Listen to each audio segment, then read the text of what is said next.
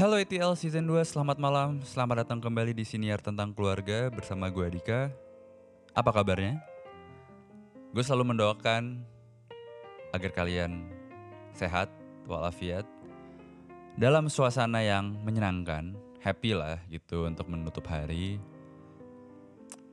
Kurang-kurangin lah sedih dan galaunya ya. Karena kita udah mau masuk ke tahun 2022 gitu apa yang membelenggu di hati kalian just release it gitu. Dan kita akan menatap tahun yang baru dengan hati yang lebih riang dan pikiran yang lebih terbuka dan lebih bijak. Um, teruntuk kalian yang berlibur have a nice holiday. Karena teman saudara di sekitar gue ini pada terbang ke Bali ya kebanyakan ada juga sih yang keluar negeri. Ke mana pun itu, you deserve it. After such a long, long year. Tapi ingat untuk selalu jaga protokol, menggunakan masker, jaga jarak. Don't forget about it. Oke, okay. episode kemarin, gue dan Mbak Fani membahas tentang dinamika kehidupan ketika beliau ini menjadi pramugari dan juga menjadi anggota partai. Banyak sekali dari sisi gue untuk mendapatkan banyak pelajaran. Apalagi gue juga baru tahu tentang oh seperti itu ya partai. Oh seperti itu ya uh, dalamnya. Oh seperti itu ya kehidupan menjadi pramugari dan juga di luar-luarnya. Banyak hal yang gue dapat dapatkan dari ceritanya Mbak Fani dan semoga kalian pun juga mendapatkan insights. Nah, episode kali ini adalah lanjutan dari episode sebelumnya, tetapi kita akan ngobrolin ketika Mbak Fani menjadi manajer tim sepak bola yaitu PSCS Cilacap. Untuk kalian yang belum tahu gitu ya, PSCS Cilacap ini bertarung di Liga 2 musim kompetisi 2021 sayang tidak lolos ke babak berikutnya hanya di peringkat 3 di grup. Dan berarti PSS Cilacap akan tetap di Liga 2 musim depan. Bagus juga tidak terdegradasi. Nah sebenarnya topik yang akan diangkat masih sama tentang kekeluargaan tentang kemanusiaan tentang kebudayaan. Karena di tim sepak bola pasti yang main ini, para pemain ini atau mungkin staffnya tuh belum tentu dari daerah kota tersebut, daerah sorry, sorry daerah klub tersebut gitu. Ada yang misal dari Aceh atau dari Papua. Nah mungkin kita langsung aja mbak. Dari apa yang sudah Mbak Fani jalani selama beberapa pertandingan ini lah 10 pertandingan kan kalau nggak salah. Mm-mm. Apa sih kesan yang didapatkan oleh Mbak Fani mm. selama menjadi manajer di PSCS Cilacap? Paling berkesan adalah uh, di dalam kondisi yang uh, sangat apa ya tertekan kita tertekan kemudian kondisi yang mungkin kurang menguntungkan ya gitu tapi uh, kita itu masih uh, hand on hand gitu loh. Kita itu masih bersatu, kita saling menguatkan, kita tidak menyalahkan gitu. Oke. Okay. Itu sih yang paling berkesan. Oke okay, oke. Okay. Nah, in general nih Mbak, kan pasti ada yang namanya momen-momen tensinya tinggi gitu ya, temperamental. Entah karena satu hal gitu, misalnya antar pemain gitu. Nah, Mbak sebagai seorang manajer, dan seorang perempuan di tim sepak bola, bagaimana sih caranya untuk mengatasi momen-momen tersebut untuk menjaga situasi kondusif? Uh, langsung sih pada saat selesai pertandingan masuk ke locker room ya mereka ada yang mukanya kecewa dengan temennya karena mungkin uh, nggak maksimal atau gimana yeah. ya saya uh. langsung ngomong gitu kita satu tim kita hmm. bagus semuanya bagus, kita jelek semuanya jelek. Jadi jangan gara-gara uh, satu orang yang kalian anggap uh, mainnya kurang bagus, Hmm. jadinya kalian salahkan itu nggak bisa seperti itu. Tak gituin. Jadi Hmm. tolong jangan saling menyalahkan gitu. Yang ada seperti apa ya sudah perbaiki gitu. Kasih tahu teman kamu yang kamu bilang eh, kurang bagus, ini Bagus, harus ya. seperti apa. Hmm. Berarti sebenarnya pemain ini juga cukup vokal untuk menunjuk temennya, wah lu sih gitu, gara-gara lu gitu. Itu cukup vokal ya. Iya, yang terjadi seperti itu.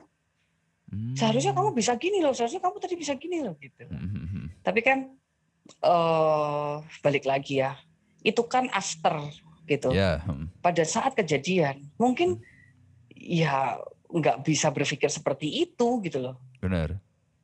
Benar. Kondisi-kondisi pada saat di lapangan itu sangat berbeda dengan kondisi ma- orang yang nonton gitu, kondisi temennya yang melihat gitu. Oke, ya kita kan nggak tahu behind the scenes-nya sih ya Mbak.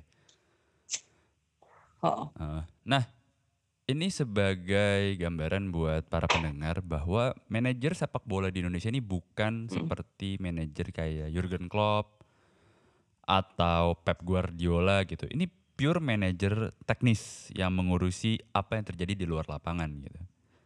Nah, Mbak Fani, sebagai seorang Mm. perempuan di sepak bola Indonesia yang bisa kita anggap minoritas gitu ya.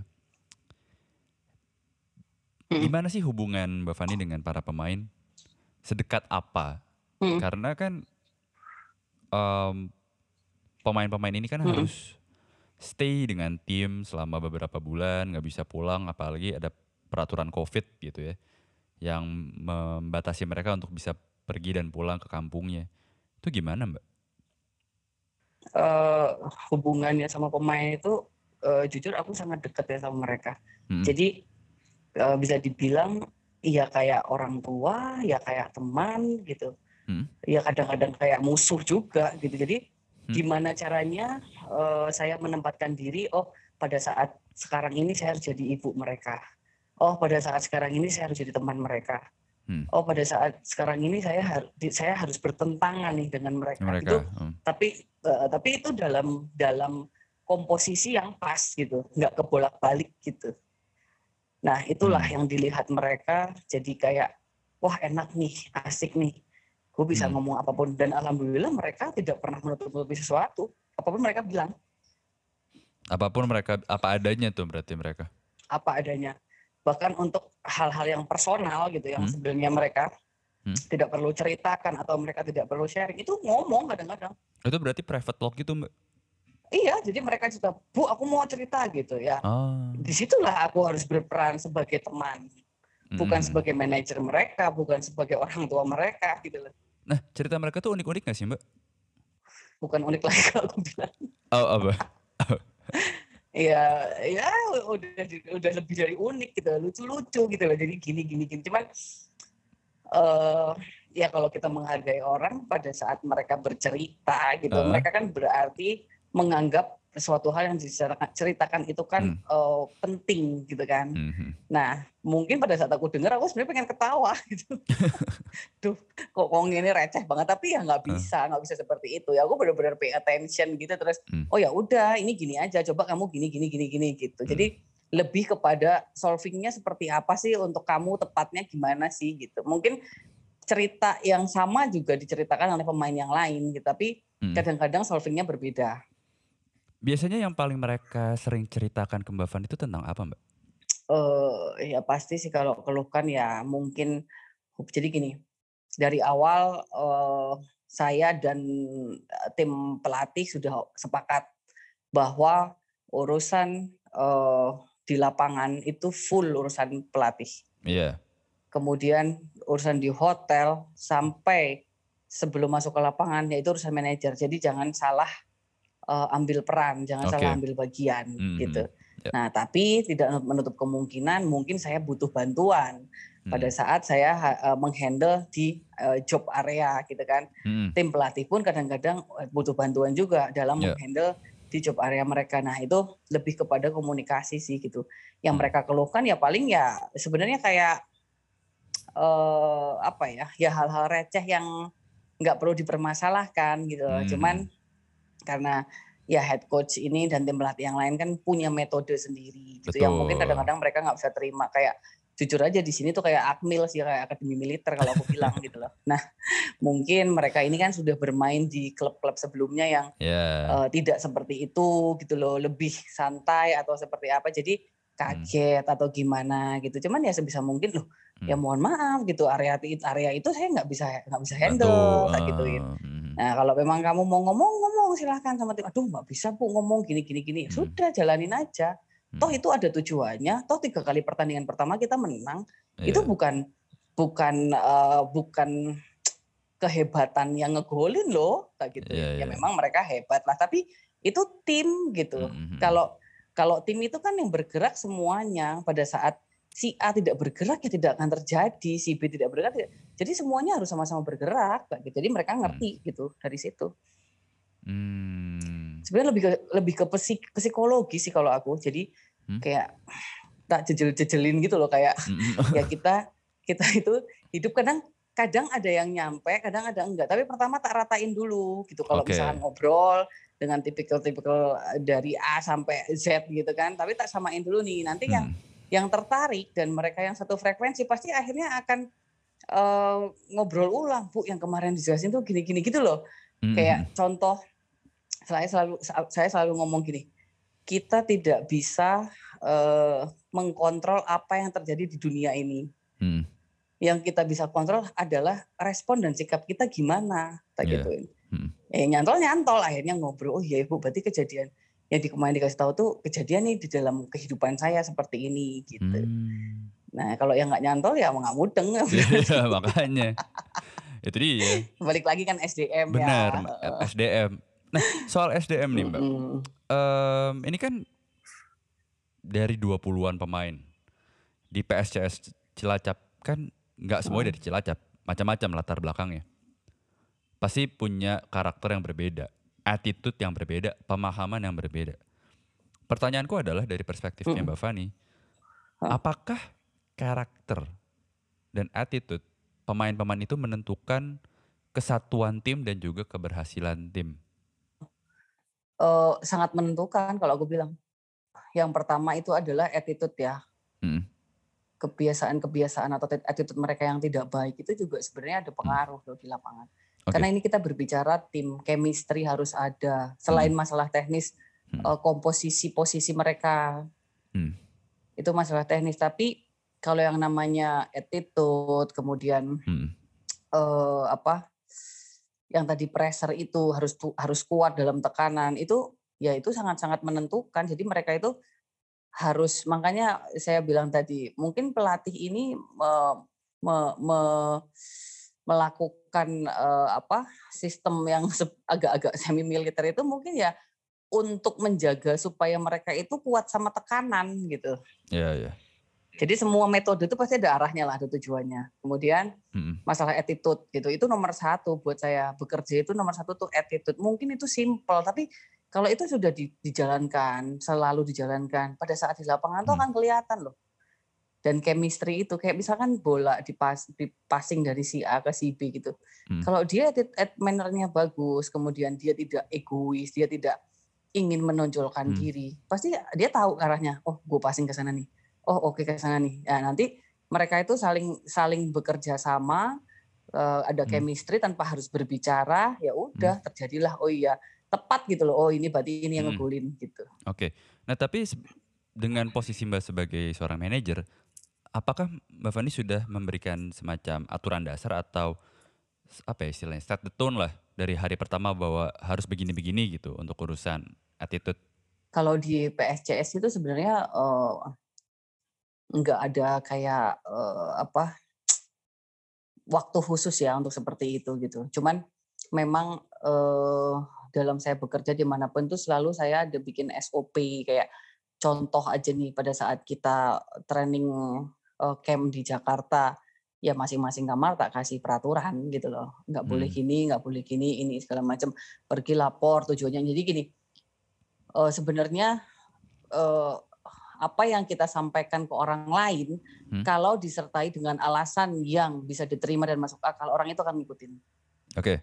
Tapi kalau cuman oh kamu jangan gini ya, kan nggak boleh gini ya, tanpa Hmm. alasan yang jelas dan Hmm. kita tidak bisa memberikan contoh yang sama, pasti nggak akan diikutin. Betul.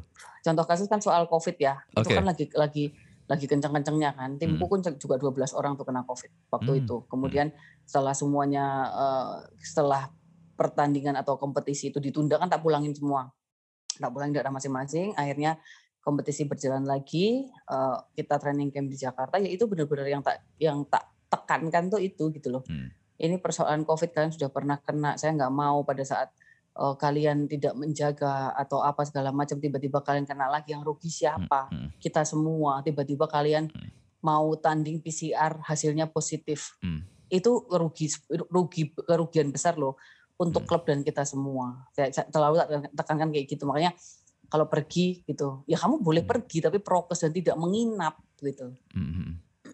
saya ngerti lah gitu nah udah pada dewasa segala macam nggak nggak apa ya nggak mau terlalu ngatur secara detail atau ter- terlalu dalam ke mereka enggak tapi lebih kepada alasan-alasan jadi mereka sadar diri gitu loh oh iya ya kalau misalkan gini gini gini nah jadi ya Hmm. akhirnya kesadaran sebenarnya itu yang harus di, di touch itu di situ Oke.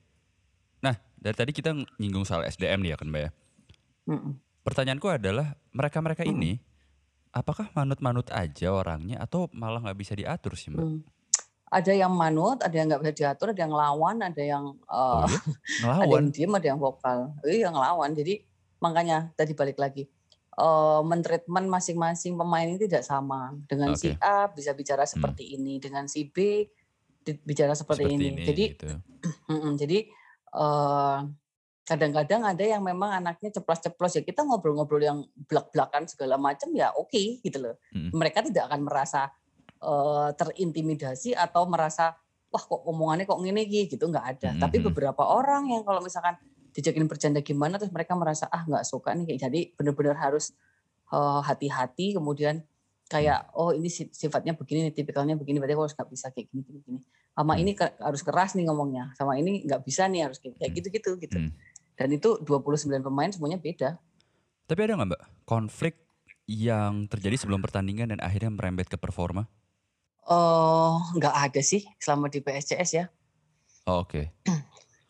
kalau performa Hmm. performa itu sebenarnya mungkin karena kayak grafik ya gitu Mm, mm, mm. habis naik naik naik naik terus tiba-tiba Turun. turun, gitu Heeh. Hmm. nah itu yang susah yang tadi saya bilang kayak um, memaintain itu sama survive itu yang paling susah sebenarnya Iya, maintain konsistensi yang susah sebenarnya kan. nah itu makanya begitu apalagi masalah kayak gini kan masalah mental kita udah menang menang tiga kali kemudian kita seri kemudian kita kalah gitu kan. Mm, mm. apalagi tekanan-tekanan dari eh, luar gitu. Kayak supporter menuntut kita Iya. selalu menang kemudian Ya, ya gitulah ya eh, sosmed-sosmed yang membuli Betul. kita segala macam gitu. Nah itu itu selalu tak tekankan gitu loh. Kalian jangan jangan terpancing jangan ini segala macam biarkanlah mereka bicara. Mereka wajar mereka seperti itu mereka cinta loh sama kita tak Hmm. gituin jadi mereka pasti ada tuntutan kita harus selalu menang tapi balik lagi yang penting Hmm. kita sudah berusaha Hmm. yang terbaik gitu loh hasilnya apa pun kan itu udah udah ya balik lagi tadi satu persen itu udah campur tangan Tuhan Iya, bener.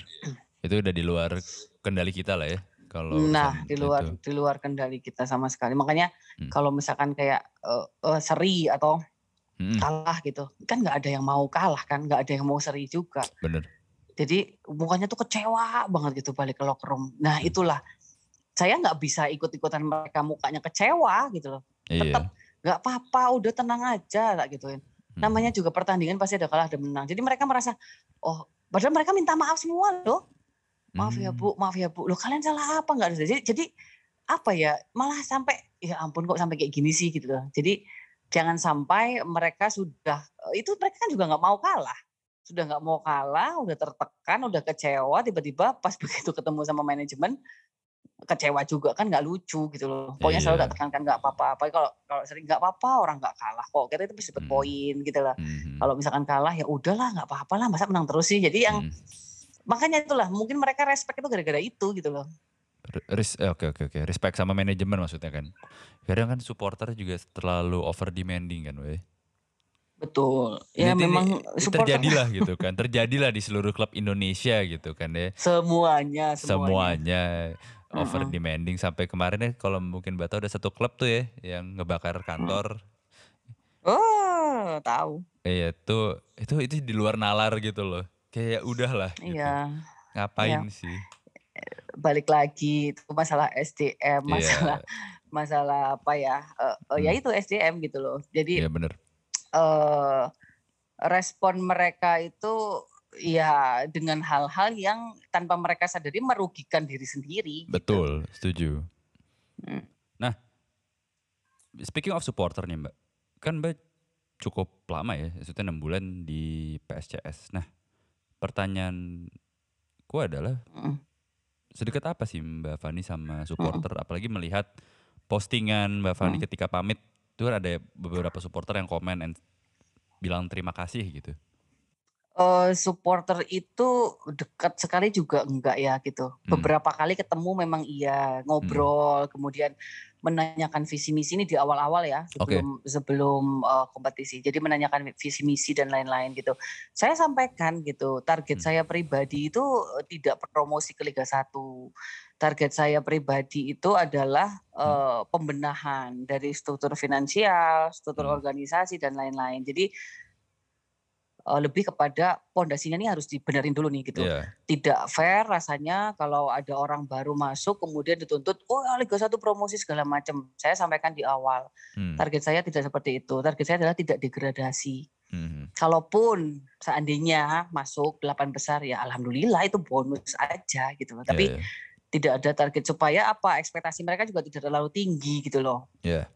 Nah, ya yang ngerti yang ngerti ya nggak ngerti nggak ngerti gitu. Kan kita nggak bisa memaksakan Ya, penerimaan orang seperti Betul. apa. hmm. Ya protes protes ya bahkan yang deket pun mereka juga protes tapi nggak apa-apa lah itu kan memang resiko pekerjaan gitu loh. Iya. Itu udah tak pikirkan sebelum pas di pas eh, apa bekerja sebagai manajer di PSL udah tak pikirkan bakalan seperti ini, bakalan dibully, bakalan diprotes segala macam. Cuman saya sudah siap untuk hal seperti itu gitu loh. Hmm. Kalau memang kalau memang mereka kecewa pasti gitu. Cuman kan ya balik lagi kalau kita bisa memberikan penjelasan yang masuk akal dan bisa diterima ya saya rasa nggak masalah gitu toh pada saat Hmm. kita kemarin eh eh, apa lawan persis yang terakhir itu kan Hmm. sebenarnya ada harapan lagi kan gitu loh wah Hmm. masih bisa nih sebenarnya masuk delapan besar karena kita kan nunggu pertandingan tim selanjutnya tuh yang next day ya kan gitu Hmm.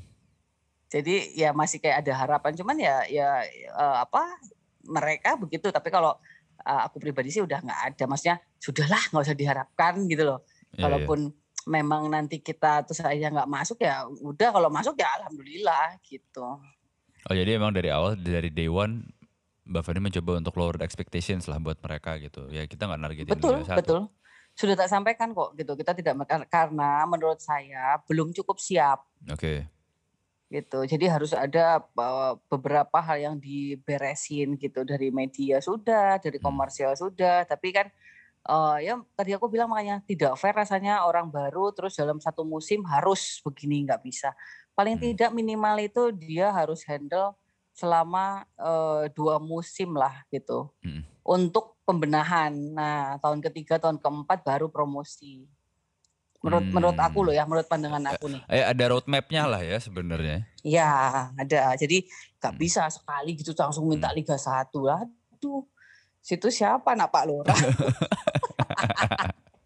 Kayak duitnya juga nggak kenceng kan ya. Iyalah. Nah itulah yang sangat challenging di PSCS. Di, Hmm. sebenarnya bukan di PSCS tok sih, di, di di mana pun Oh, iya, sebenarnya iya. harusnya seperti itu. Hmm. Eh, Dengan eh, modal yang eh, pas-pasan atau bisa dibilang minim gitu. Hmm. tapi menghasilkan uh, output yang luar biasa gitu. Di tengah-tengah itu kan harus ada effort yang luar biasa juga. Nah, memanage itulah yang sangat-sangat uh, menantang. Gimana Hmm. caranya ya gitu istilahnya. Oh, gitu. Gua aku punya uang segini nih, tapi aku harus bisa beli ini uh, ini ini ini. Gimana ya caranya gitu. Terus Hmm. oh eh, anggarannya sekian nih gitu. Pemain-pemain kita kan bukan pemain-pemain seperti klub-klub lain yang eh, bintang-bintang gitu Iya. kan gitu. Hmm. Bukan berarti nggak bagus gitu sebenarnya Hmm. kalau untuk eh pertandingan komposisi pemain itu sebenarnya tinggal pas aja. Gak harus Hmm. pemain bintang ya syukur-syukur punya uang lebih pemain bintang oke lah. Tapi komposisi aja sebenarnya. Komposisinya oh ini kelebihannya dia si A tuh ini, kelebihan si B ini. Oh si C ini kalau misalkan dimasukin di line up pertama dia nggak bisa kayak mesin diesel nih harus lihat teman-temannya main dulu panas hmm. baru ntar di mesin kedua mainnya bagus ya kayak gitu-gitu yang harus dipahami sebenarnya. Hmm, non teknis pengaturan lah seperti itu hmm. iya jadi pengaturan-pengaturan seperti itu makanya itu pendekatannya lebih kepada uh, moral ya mental gitu. Hmm, oke okay, oke. Okay. Nah, oh, oh masih penasaran soal supporter nih mbak. Um, hmm. Konteks supporter yang benar-benar uh, segitu pedulinya dengan hmm. dengan klub kan bahkan kan sampai bikin komunitas kayak declare bahwa hmm. ini udah kayak keluarga gitu. Hmm. Hmm. Melabeli diri kayak ada apa kayak hmm. istilah ada emotional attachment gitu. Apakah itu menjadi satu hal yang bumerang buat klub karena kan kayak tadi kita mention bahwa satu klub kalah sedikit dikit-dikit pakai pakai hashtag out gitu. Atau apakah itu menjadi bumerang kah? Sebenarnya itu uh, kuncinya itu cuman komunikasi sih. Jadi supporter ini kan selama ini hanya tahu secara kulit luarnya saja. Kondisi di dalamnya itu kan mereka tidak pernah tahu. Nah, harus ada idealnya ya, harus ada supporter relation yang dia bisa uh, menjaga hubungan baik antara klub dengan supporter. para supporter ya, gitu. Setuju. Jadi jadi uh, tapi beberapa klub tuh tak lihat nggak ada. Ya mungkin uh, double job kali ya as a manager atau as a siapa itu mm -hmm. uh, menjadi supporter relation. Cuman kadang-kadang uh, mereka itu tidak paham hal apa yang boleh disampaikan atau hal apa yang tidak boleh disampaikan gitu. Informasi-informasi A1 apa bukan kita nggak percaya dengan supporter loh ya, hmm. tapi kan kita nggak tahu gitu loh. Hmm. Apakah mereka menyampaikan ke orang lain lagi atau hmm. ataukah uh, mereka keceplosan pada saat nah kayak gitu-gitu loh. Hmm. Yang sebenarnya mungkin itu strategi atau yang memang tidak boleh di tidak boleh sampai keluar lah gitu. Yeah. Nah, seperti itu yang sebenarnya mereka tidak pahami. Caranya adalah ya sudah kita ngobrol sama mereka. Apa sih yang mereka pengen tahu mereka mau tanyakan? Ya kalau hmm. memang kita tidak bisa sampaikan kita ngomong. Hmm. mohon maaf hal ini kita tidak bisa sampaikan. Sampai besaran nominal sponsor aja mereka nanya loh. Oh oh iya itu kan dapur sih? dapur dapur internal. Nah, ya akhirnya kan kita harus menjelaskan ya kan itu kan hmm. kan konfidensial. Kita ada yeah. MOU, MOU itu konfidensial hanya bisa diketahui oleh hmm. pihak dua belah pihak yang bekerja sama. Hmm. Kalau sampai kita sampaikan ke luar gitu di, di di luar dua pihak ini, artinya kita uh, menyalahi ya, secara legal. Ya, Jadi, nah mereka akhirnya paham. Oh ternyata gitu, tapi jadi ya edukasi sebenarnya sih yang paling paling utama itu sebenarnya edukasi. Hmm.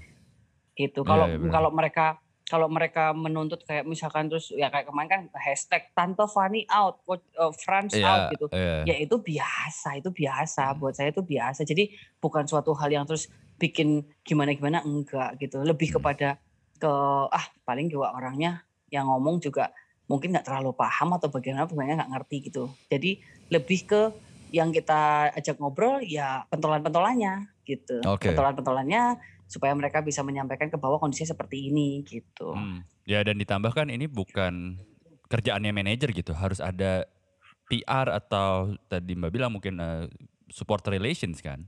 Betul, betul seharusnya. Tapi ya balik lagi tadi dengan uh, modal sekian kita harus bisa memanage segala macam bla bla bla bla bla. Hmm. Artinya kita harus harus uh, perlu effort lebih supaya hmm. outputnya bagus ya udah gitu. Hmm.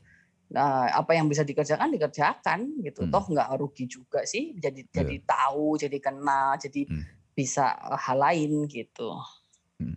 Nah, ngomongin soal tadi supporter ke ini kan sebenarnya hitungan juga jadi kayak udah udah kayak tradisi juga sih Mbak ya. karena kan mereka hmm. community.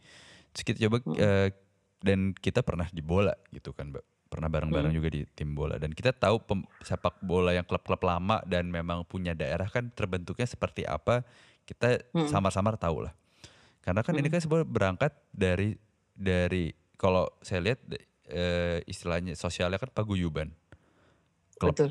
klub itu e, udah jelas P depannya persatuan gitu kan hmm. yang hmm. otomatis sebenarnya kan bukan business minded supporter kan juga hmm. bukan business minded Um, hmm. Lalu sekarang kan industri sepak bola kan dituntut untuk menjadi business minded karena untuk mandiri, tidak ada campur Betul. tangan Pemda. Pertanyaan, hmm. Menurutku adalah dari untuk Mbak Fani yang udah ada di, di sepak bola lebih lama gitu. Sebenarnya untuk menengahi uh, idealis-idealisme soal paguyuban paguyuban ini uh, Hmm. kekerabatan kekerabatan ini untuk bisa berdampingan dengan mindset bisnis yang uh, sepak Hmm. bola yang harus profitable. Kayak tadi kan tadi soal soal sponsor. Oh, itu kan cukup offside ya untuk nanyain soal itu. Iya. It- it- itu seharusnya gimana sih idealnya? Eh, yang pertama itu eh, sosialisasi. Jadi Mm-mm, eh, apa sih yang bikin orang itu kecewa? mm-mm.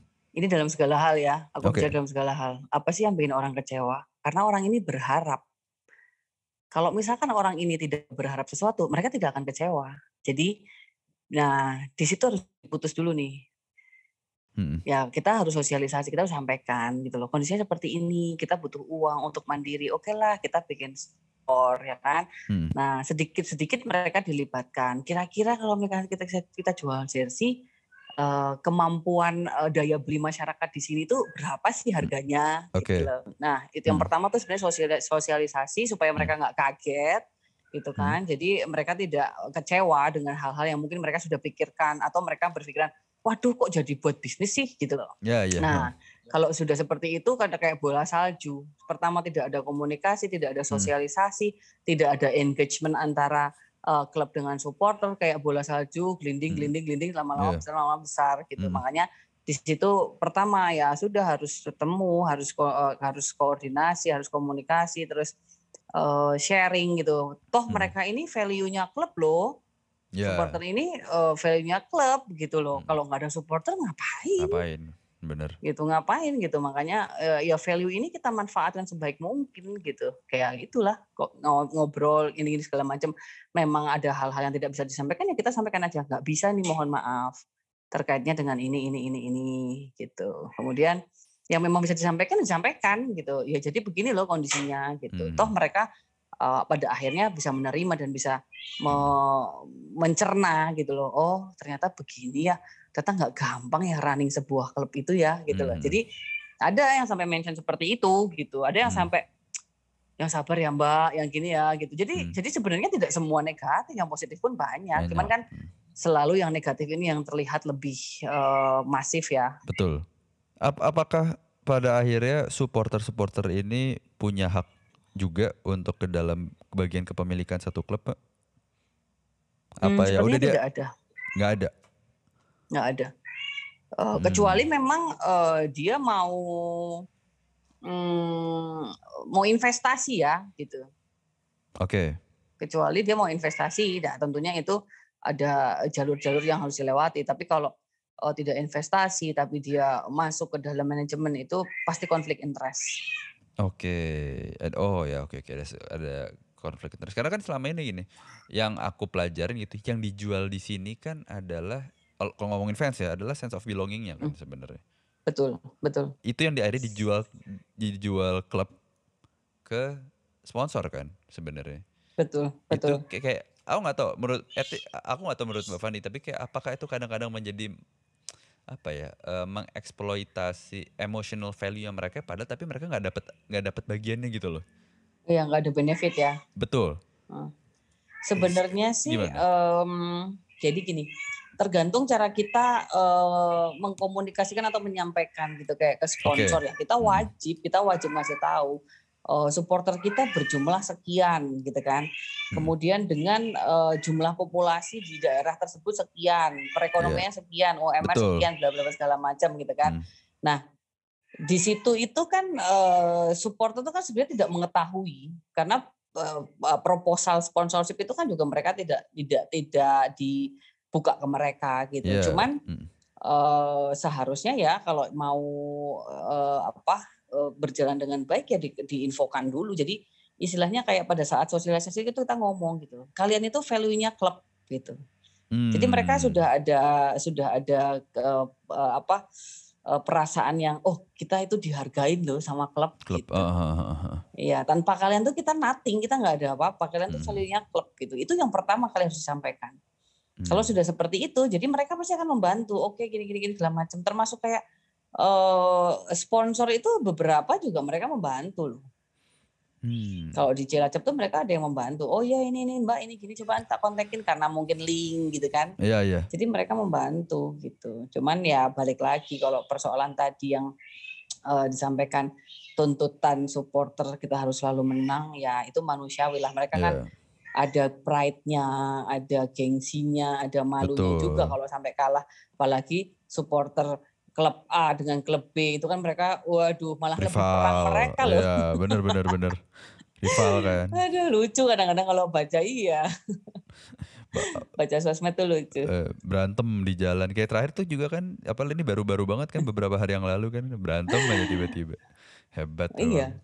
Iya waktu kayak di Solo kan juga ya Iya, kan tahu sendiri benar. kan eh, Laskar Iya. Mataram Red Iya. and Blue itu kan waduh heboh loh bener-bener eh. heboh iya cuman kan ya eh. balik lagi Mm-mm, kalau kalau bisa ditarik dari eh, benang merahnya betul ya value-nya masing-masing klub mereka sangat mencintai klub mereka masing-masing gitu loh Iya, bener-bener itu yang harus diolah sebenarnya iya ya selama selama nggak ada intervensi lah ya ke, ke manajemen gitu fans itu harus juga punya skopnya sendiri gitu ada border yang jelas Eh. lah paling nggak Betul, betul. Ada border yang jelas. Kemudian eh, kalaupun mereka mau intervensi itu eh, jalurnya yang benar gitu, Mhm. bukan ngoceh di sosial media atau bukan em, men- me- menyampaikan sesuatu yang bikin makin Hmm. blunder. Nah, itu Hmm. biasanya kan kayak gitu kan. Iya. Menyampaikan sesuatu mungkin omongannya biasa aja. Hmm. Jadi eh, manusia-manusia di Indonesia ini kan netizen plus du- la- 62 ini kan 62 mm. eh, suka cocokologi kan. Oh Iya, ternyata iya. gini, oh pantesan. Nah itu loh, itu yang itu yang sebenarnya jangan sampai. Padahal sebenarnya mak simple gitu, tapi Mm. cocokologi ini yang jadinya blunder nggak karu-karuan. Sem- semuanya pengen jadi kayak Mama Loren. Iya, sama itu mereka bangga kalau mereka ada info A1. Oh iya itu terjadi di sepak bola Nah, Indonesia itu. Wow, udah. Oh iya, aku udah tahu ini ini. Nah, Iya. gitu-gitu loh. di Ya, tapi kan itu kan ya sudahlah, itu namanya juga manusia ya seperti Iya. itu gitu loh. Kalau nggak ada gitunya nggak seru juga. bener nggak rame Nggak rame, justru ada gitunya yang bikin rame. bikin rame tapi tapi nggak boleh terlalu dibawa gimana gitu dibawa ketawa aja kan Ya, kalau kita dibawa kalau kita dibawa baper ya stres. iyalah Makanya makanya kalau baca-baca komen-komen itu kan aku suka ketawa-ketawa aja sampai yang apa yang lucu nih, lucu banget nih. Ayo dong cap kalian ini hiu bukan bawal. Itu kan aku ketawa. apa sih Jadi anak sosmedku, anak sosmedku tuh sampai gila nih mbak ada yang kayak gini gitu. Apaan sih? Aku baca lo lucu loh itu. Sampai sebenarnya kita mau bikin hadi- kasih hadiah loh. iya Komen terapa gitu kan. Terus eh, nggak jadi gara-gara apa gitu kan waktu itu lupa. Itu keren loh tak Iya. gitu. Maksudnya kan jadi sebenarnya di sini itu kayak apa ya? Lebih kepada pengalihan gitu. Mhm. Kayak eh, waktu ini ini aku aku bongkar sedikit ya. Waktu Ya. kita terakhir lawan Persis di putaran pertama Hmm? gitu. Ya kita aku sudah su- sudah eh, pesimis. Ah udahlah Solo, ini pasti juga mau mengalahkan kita dalam eh, puncak klasmen iya ya kan udah pasti pengennya dia di atas gitu kan Mhm. Eh, tuan rumah ya kan nah akhirnya sudahlah kita nggak usah berharap gitu Hmm. terus eh, gimana ya caranya untuk eh, pengalihan isu atau supaya bikin damai atau apa Hmm. kita bersih bersih locker room loh dipel di apa segala Hmm. macam bersih se- seperti bahkan lebih bersih dari kita datang Mhm. terus aku tulis di kardus bekas kardus air mineral gitu Mhm. Eh, terima kasih Persis Solo udah kita taruh di locker room di foto di posting lah di Instagram itu Hmm. benar-benar bisa cooling down bisa Mhm. ya sebenarnya pengalihan isu gitu loh supporter juga tidak menyalahkan kita kalah kemudian Mhm. eh, ya gitulah jadi jadi saling respect kemudian eh, trending sempat trending juga sih tapi yang kita cari bukan trendingnya sebenarnya Mhm. cuman lebih kepada pengalihan-pengalihan kayak gitu tapi itu berhasil kan untuk mengalihkan isu berhasil kekalahan berhasil banget berhasil banget Hmm. Dan mereka mereka eh, sangat respect kemudian eh, ya itu jadi contoh yang baik. Pada akhirnya Hmm. eh, pan pelmanahan sampai beberapa orang WA gitu loh. Mbak Hmm. sekarang dicontoh loh mbak sama klub-klub lain gitu. Hmm. bersih bersih gitu. Memang harusnya seperti itu sebenarnya. Iya cuman kan ya balik lagi gitu loh. Ini kan persoalan kesadaran betul. gitu kan. Mhm. aku sebenarnya tuh juga nyontek loh. Nyontek dari Hmm. kalau nggak salah itu Persebaya sama Hmm. Persija, tapi itu udah lama sekali gitu. Tapi setelah itu kita nggak berhenti, selalu begitu. Terus ya. terus terus kita begitu terus. Itu harus jadi kebiasaan kan sebenarnya. Bener. Itulah yang itulah hal-hal yang eh, apa? Jadi beberapa pemain itu eh, sebenarnya bukan pemain sih. Beberapa orang itu ada yang tipikalnya mereka bisa cuman dikasih omongan. Oke. Jadi dikasih tahu, eh kalian begini ya. Soalnya kalau kalian begini tuh bisa jadi gini gini gini loh, Iya, gitu iya. kan. Mm. Bag- Positifnya gini, negatifnya gini. Itu ada yang bisa. Tapi ada beberapa yang memang harus dikasih contoh, role Bener. model. Oh kayak gini. Jadi mereka ngikutin. Oh iya ya, enak juga. Gitu. Ya ya ya. Ya karena pada akhirnya ini ngomongin lagi balik, balik lagi kayak supporter melihat klub kan sebagai contoh ya. Citra kan itu citra kan, image lah. Hmm. Ya kalau aku yakin lah kalau klubnya tadi kayak tadi bisa se- simpel kebersihan pasti supporter juga ngikut lah. Pemain pun juga sama kan pasti. Nah, eh, melihat ke belakang gitu eh, dengan proses pendekatan dengan pemain dan juga dengan fans tapi hasilnya tidak lolos ke delapan besar, apakah ada kesedihan atau kekecewaan? Mm-mm. Hmm, kekecewaan dan kesedihan itu nggak ada sama sekali. Setiap Oke. saya kalah, eh, setiap tim kita kalah juga nggak ada itu namanya kecewa. Saya selalu Hmm. ngomong saya nggak kecewa sama kalian. Hmm. Pembuktian kalian main di lapangan sudah sangat luar biasa itu juga udah Hmm. suatu hal yang eh, apa ya, ya luar biasa gitu loh. Jadi Oke, ukurannya itu kalau buat saya itu bukan menang, bukan kalah, bukan Hmm. seri. Ukurannya Hmm. adalah kalian bekerja sudah maksimal gitu. Karena Hmm. hasil itu kan ya ya sudah lah itu udah campur tangan Tuhan mau kayak Hmm. gimana gitu loh. Mhm. Nggak bisa gitu. Iya benar benar. Terus benar. Terus makanya sampai tidak lolos delapan besar itu ya ya udah kita aku udah ngomong udahlah target ke target kita juga dari awal pas waktu saya ngomong juga kan yang penting tidak degradasi kayak gitu. Mhm. Jadi sampai kita bisa nomor tiga eh, di klasemen itu udah luar biasa banget. Mhm. luar biasa banget ya dengan kondisi kita yang yang mungkin tidak tidak seperti klub-klub sultan lain lah gitu yang berlebihan atau Iya. apa segala macam gitu itu sudah luar biasa Bener itu sih. ker- kerja keras kerja keras benar-benar kerja keras semuanya sih Iya. nggak bisa cuman satu pihak oh pelatihnya keren oh manajernya nggak bisa kayak gitu Karena kan kalau kita compare dengan satu tim di Liga 2 ya kita sebut AHA gitu ya. Mm-mm. Itu kan oke lah tim itu jor-joran gitu ya. Tapi kita bisa Mm-mm. ngelihat kontrolnya nggak ada kan. Baik itu secara kontrol itu paling nyata tuh kontrol emosi. iya Kayak berapa kali kartu merah. gitu. kungfu ya Kungfu, sikut. Aku tuh nonton sampai geleng-geleng sendiri kayak. Tapi pada akhirnya aku jadi setelah ngobrol jadi oh iya juga ya kayak sebenarnya Mm. itu adalah aspek yang nggak kelihatan di lapangan tapi itu vital. betul Kontrol betul dan Mm. kontrolnya nggak ternyata juga nggak di lapangan kontrol dari lu di di luar lapangan gitu yang bisa membuat iya konsentrasi atau attitude ya attitude tadi yang gitu. aku bilang kan attitude Mm. kan Heeh. dan ternyata itu jadi make sense juga oh iya bener juga ya kalau emang Iya. nggak nggak punya kontrol ya Mm. udah begitu jadinya Mm-mm. Mm-mm. Makanya aku bilang attitude itu sangat penting dan sangat berpengaruh di Hmm. lapangan. Mm. Itu salah satunya gitu. Karena Hmm. Beg- once itu orang tidak ada attitude ya akan menyebabkan kerugian. Itu udah pasti di mana pun lah. Pasti akan ada kerugian. Ya contohnya misalkan kita bekerja di suatu perusahaan, attitude kita nggak baik. Nah, Hmm. memang kita masih bekerja di situ gitu loh, tidak ada PHK. Mungkin karena attitude-nya tidak terlalu Hmm. berhubungan dengan eh, hal-hal krusial di perusahaan gitu Hmm. kan. Tapi pada saat ada promosi, pada saat ada eh, komplimen dari perusahaan, orang ini tidak akan masuk. Iya bener. Nggak fit lah. Mm-mm. Pasti iya pasti dipilih yang ya yang nggak kayak gitu gitu loh. iya bener. Itu udah hukum alam. Kan topik utama dari episode ini kan adalah kekeluargaan. Mm-mm. Dan Mbak Fani sudah berada di lingkungan aviasi menjadi pramugari, lalu di media, lalu di politik, jadi anggota partai, lalu Mm-mm. menjadi manajer sepak bola. Yang tentu anggota-anggotanya Mm-mm. sangat bervariasi nih. Menurut Mbak Fani itu makna tentang keluarga itu apa sih Mbak?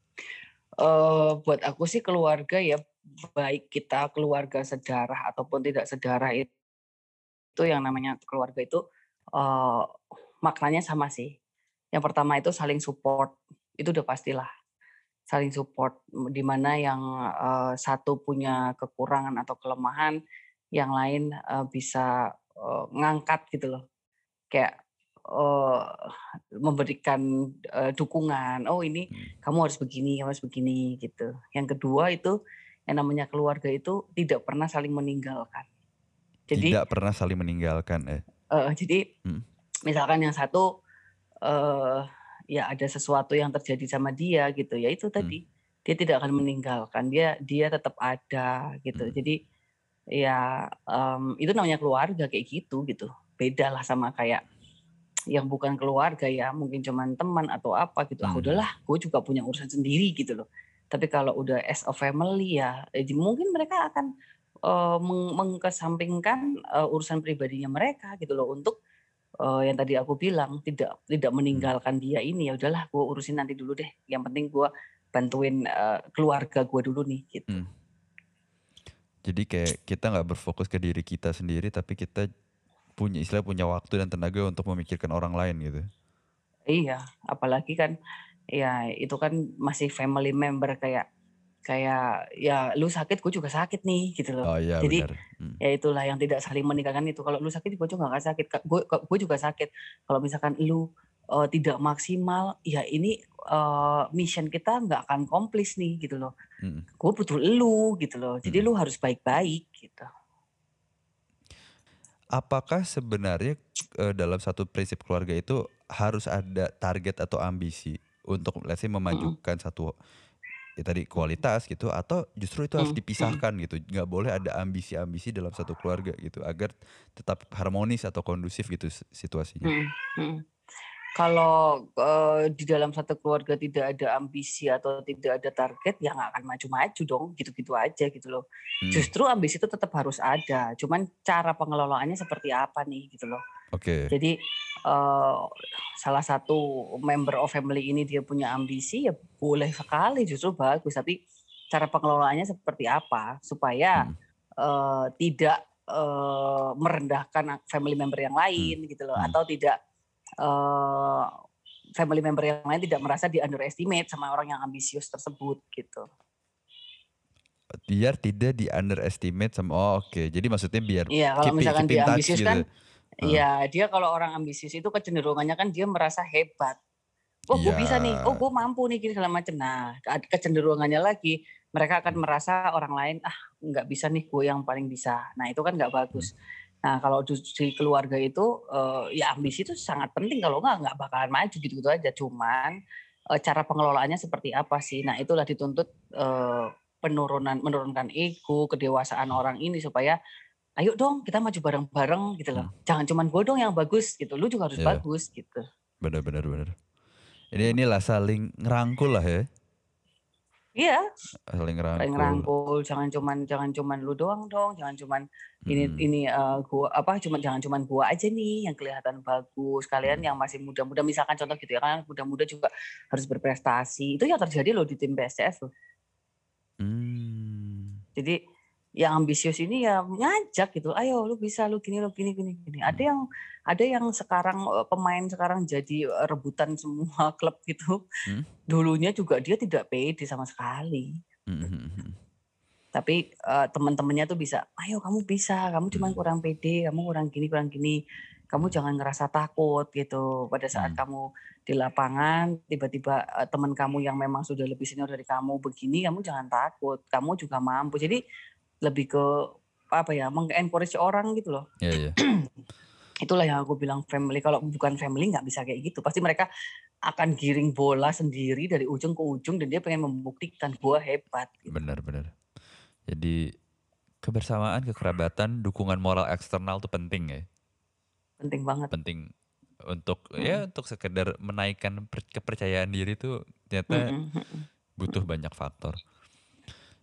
Satu lagi trust Ya, Betul, aku setuju. Kalau nggak ada kalau nggak ada trust, ya mereka nggak akan saling komunikasi. Benar. Aduh, ntar kalau gue ngomong sama itu jadi begini gitu. Iya, aku Itu setuju. Mm. nggak bisa tuh kalau tim kayak gitu. Dan trust tuh mahal. Banget. Karena ya kan kalau nggak bisa jaga trust, nggak bisa jaga rahasia, betrayed gitu-gitu kan. Iya, iya, 100 100% yang tadinya em, berpihak ke dia ya langsung balik kalau nggak ada kalau nggak bisa jaga kepercayaan. Betul. Udah gitu kadang-kadang faktornya juga termasuk banyak apa ya faktor-faktor yang remeh banget gitu loh yang pada akhirnya Iya, receh. Iya faktor receh. Kayak ngapain sih gitu. Heeh, yang nggak Aduh. penting-penting. Nah di situlah itu juga salah satu tugas manajer yang memang Mm. harus mengerti, memahami. Oh ini tuh anak ada kayak eh, belok-beloknya gitu loh. Hmm, Nanti kalau udah hmm, belok dikit, ayo lempengin lagi gitu loh. Jadi ada yang gini, ayo lempengin lagi karena Hmm. Aku tuh pernah dengar. Aku selalu ngasih tahu mereka ya. Aku dulu pernah dengar. Aku aku lupa ini cerita dari mana. Jadi sampai kalau lagi lagi santai gitu Hmm. makan bareng, aku ngomong ke mereka kalian misalkan nih kalian tinggal di suatu tempat gitu di taruhlah di Yogyakarta misalkan Ya. tiba-tiba kalian harus pindah orang tua kalian mungkin ditugaskan di kota lain taruhlah Solo lah karena kita Hmm. waktu itu di Solo kan Hmm. pindah di Solo nah lingkungan tempat tinggal kalian di Solo itu dekat dengan tempat pembuangan sampah kayak gitu ya.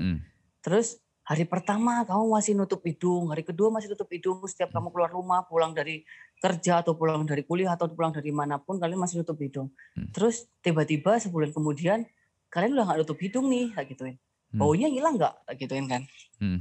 Terus ada yang jawab hilang, ada yang jawab enggak, gitu Hmm. kan. Terus ya dengan argumentasi masing-masing lah. Ya, gitu. ya. Terus, terus habis itu aku ngomong sebenarnya baunya nggak hilang, tapi karena kalian sudah terbiasa dengan bau sampah itu sehingga kalian Betul. nggak nutup hidung lagi. Mm-mm. Nah, jadi intinya adalah eh, balik lagi ke yang hal-hal yang ya itu kan sebenarnya cuma analogi ya gitu. Iya. Kalau hal-hal yang jelek kalian lakukan setiap hari awalnya kalian masih merasa waduh ini nggak baik nih. Tapi terus-terusan kalian akan merasa hal itu eh, suatu hal yang biasa dan boleh dilakukan. Oke. Tapi gini deh, kalau misalnya buka dia bu- bakar sampah, apa sorry bau sampah, tapi Heeh. dibuka hidungnya, lama-lama nggak, Heeh. lama-lama ya udah kebiasa kan, jadi ya meskipun baunya nggak hilang, harusnya kan Heeh. berarti what's nextnya kan, ap- apakah dia mau ngebiarin itu tetap ngecium baunya apa nge, nge ini kan, ngematiin si bau sampah ini kan, itu kan pilihan Mm-mm. berikutnya kan harusnya dengan cara apa kan, itu balik lagi ke orang-orangnya kan sebenarnya atau malah harus Benar. pergi gitu kan tahu Benar. Cuman kan Hmm.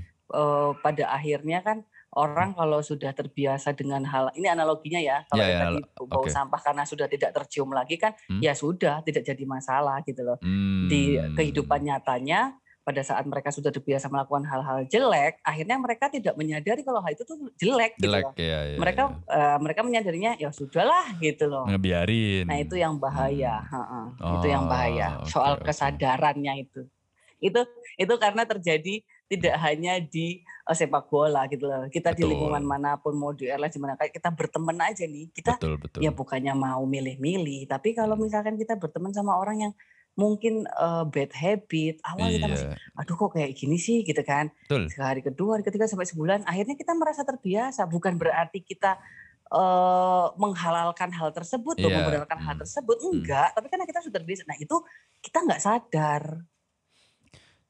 tapi kan abis itu harus ada keputusannya mau tetap sama dia atau nah. jauh gitu kan? Ya itu itu itu next stepnya. Cuman Mm-mm. kadang-kadang kalau orang sudah tidak sadar ya sudah susah. Karena kebiasaan itu bisa jadi enak juga buat buat mereka kan? Bener. Itu makanya dia. itu kalau misalkan contoh con- gitu loh. co- contoh contoh jelasnya korupsi itu kita ngomong gamblang aja Nah. korupsi. Itu kan Iya, habit habit bener. yang habit kecil. yang tidak baik Iya. dia ikut ya kan tiba-tiba Kena, ah beli gitu. apa aja bisa jadinya nah itu kesadaran akan hal itu tidak baik udah nggak ada jadinya disaster kan ada urutannya nih hazard jadi Iya. sebenarnya bau sampah ini udah hazard gitu loh hazard itu kan udah warning ya Iya, kan betul kemudian setelah didiamkan didiamkan menjadi accident. Setelah setelah, setelah jadi accident ujungnya jadi apa sih ya disaster bencana betul itu dia pokoknya itu itu balik lagi keberanian orang-orang ya sebenarnya Iya benar Hmm. mbak terakhir ini lebih ke personal sebenarnya.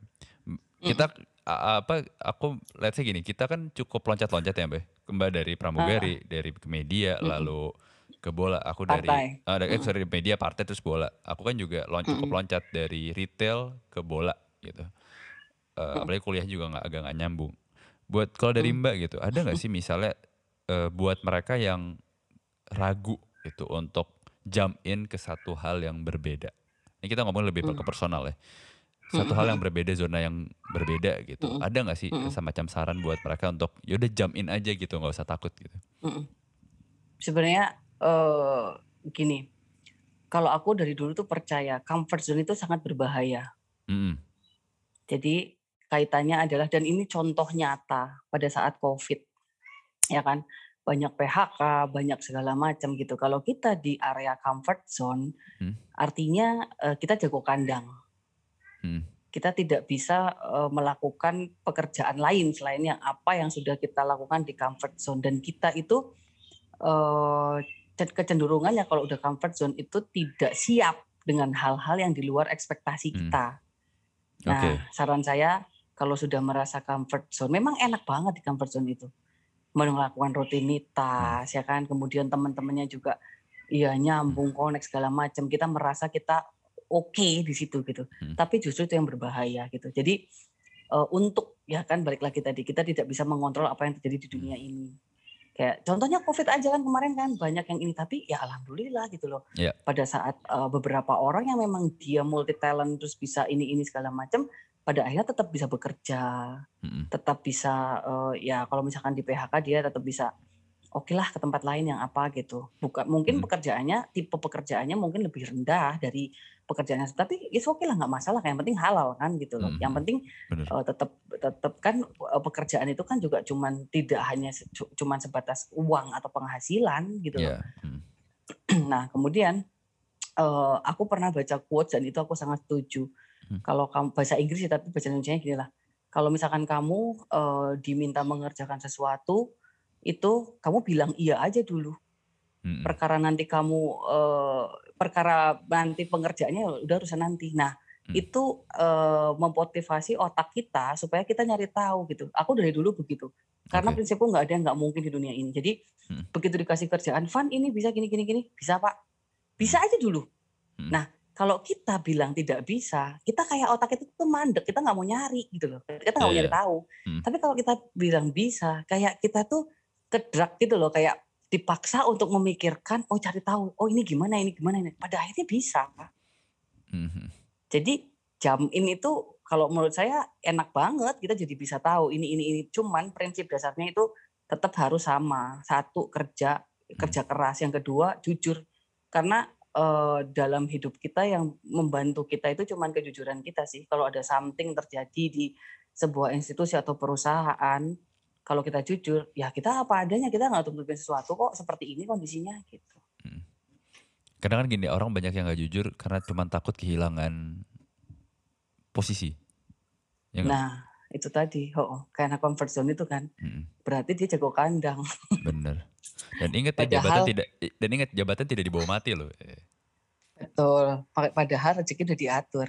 Betul. Mau kita berada di suatu tempat yang eh, perusahaan ini sangat bagus pun kalau belum rezeki ya tidak akan dapat eh, rezeki tersebut gitu loh.